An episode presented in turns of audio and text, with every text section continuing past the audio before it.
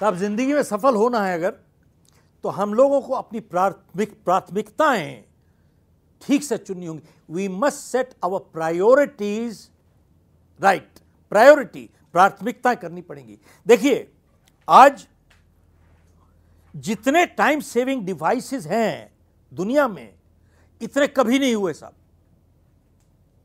Look at the time saving devices we have today इतने हमारे पास कभी नहीं हुए। लेकिन आज किस चीज़ की कमी है? टाइम की। इतने टाइम सेविंग डिवाइसेस होने के बावजूद भी टाइम नहीं है साहब। जानते हैं क्यों? क्योंकि हम लोगों ने अपनी प्राथमिकताएँ मैसअप कर दी प्रायोरिटीज में और मैं यहाँ पे कोई उपदेश देने नहीं आया हूँ। मैं खुद ही गिल्टी हूँ साहब। मैंने भी गलतियाँ की हैं। और जब आदमी अपनी प्राथमिकताएँ भूल जाता है। वो फ़र्क बताना मुश्किल हो जाता है उसके लिए कि कौन सी अर्जेंट चीज़ है और कौन सी इंपॉर्टेंट चीज़ है।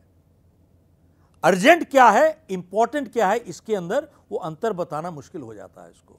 और देखिए, अर्जेंट ज़रूरी नहीं कि इंपॉर्टेंट भी हो और इंपॉर्टेंट ज़रूरी नहीं कि अर्जेंट भी हो। लेकिन मज़े की बात क्या है, जब भी हम इंपॉर्टेंट चीज़ को इग्नोर करते हैं, नजरअंदाज करते हैं, वो हमेशा अर्जेंट बन जाती है साहब।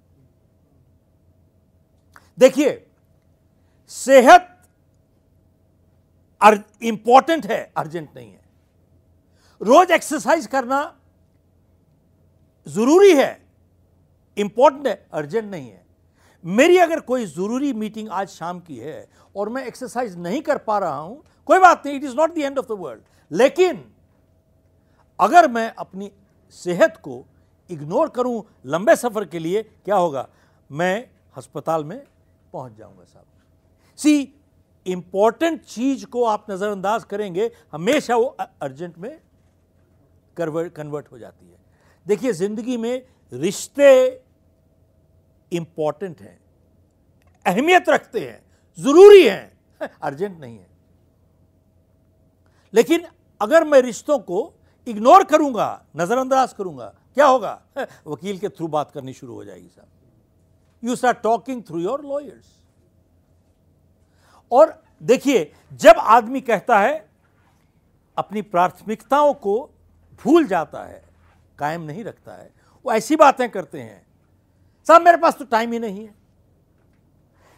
टाइम आता है, जाता है, आता है, जाता है, आता है, जाता है। टाइम आता है, जाता है साहब साहब एक बात बताइए, कितने लोग सहमत हैं कि टाइम आता है, जाता है, आता है, जाता है? सहमत है? ये सुनो आता है, जाता है।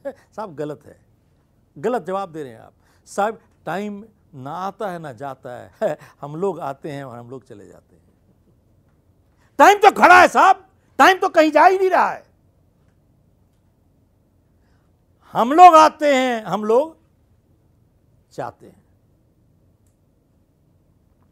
और जिसके पास टाइम की अहमियत नहीं होती है, वो ऐसी बातें करता है। टाइम फ्लाइज टाइम उड़ जाता है सब। टाइम फ्लाइज टाइम उड़ रहा है। अरे भाई टाइम उड़ रहा है तो टाइम क्या हवाई जहाज़ है क्या? और अगर है तो हवाई जहाज़ है तो उसका पायलट कौन है?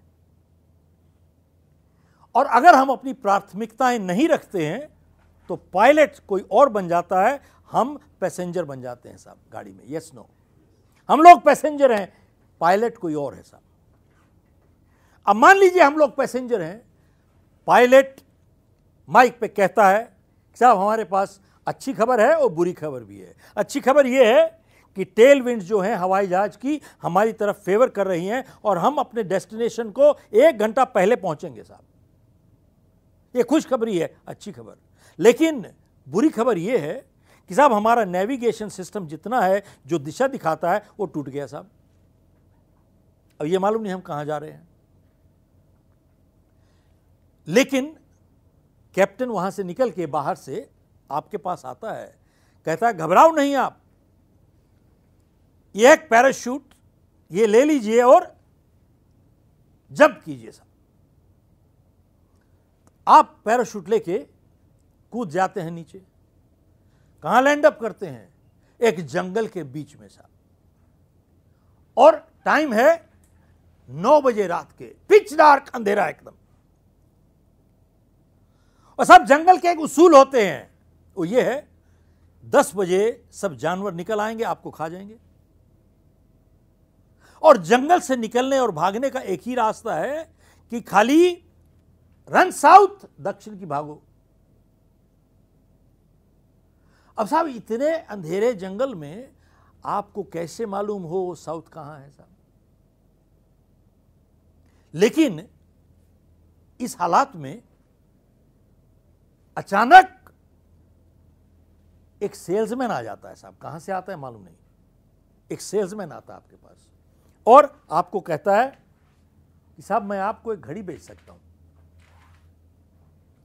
ये घड़ी बताएगी आपके पास कितना टाइम है, बचा हुआ, जब तक जानवर आके आपको खा जाएँगे। तो आप उसकी तरफ़ देखते हो कि मज़ाक कर रहा है क्या? लेकिन थोड़ी देर के बाद आपकी शक्ल को देख के सेल्समैन कहता है, घबराओ नहीं भाई, मेरी दूसरी जेब में कंपस भी है। तो साहब, आप बताइए मुझे, आप क्या खरीदिएगा? ये तो बिना सोचे वाली इसका जवाब तो बहुत क्लियर है। आप कंपस खरीदिएगा, आप घड़ी तो खरीदिएगा नहीं। इस छोटी सी कहानी का निचोड़ क्या है? निचोड़ ये है कंपस क्यों खरीदिएगा? इस वजह से कि याद रखिए ज़िंदगी में direction is more important than speed दिशा की अहमियत रफ्तार से कहीं ज़्यादा होती है।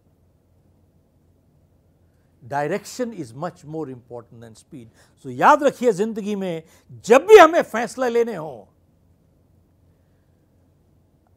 कंपस को सामने रख के फैसला लीजिए घड़ी को रख के समझ लीजिए I with me let the compass be the guide not the watch तभी ज़िंदगी में सही फैसले लिए जाएँगे। मोटिवेशन एक आग के समान है। अगर आप, आग के अंदर कोयला नहीं डालते रहेंगे, क्या होगा? आग बुझ जाएगी।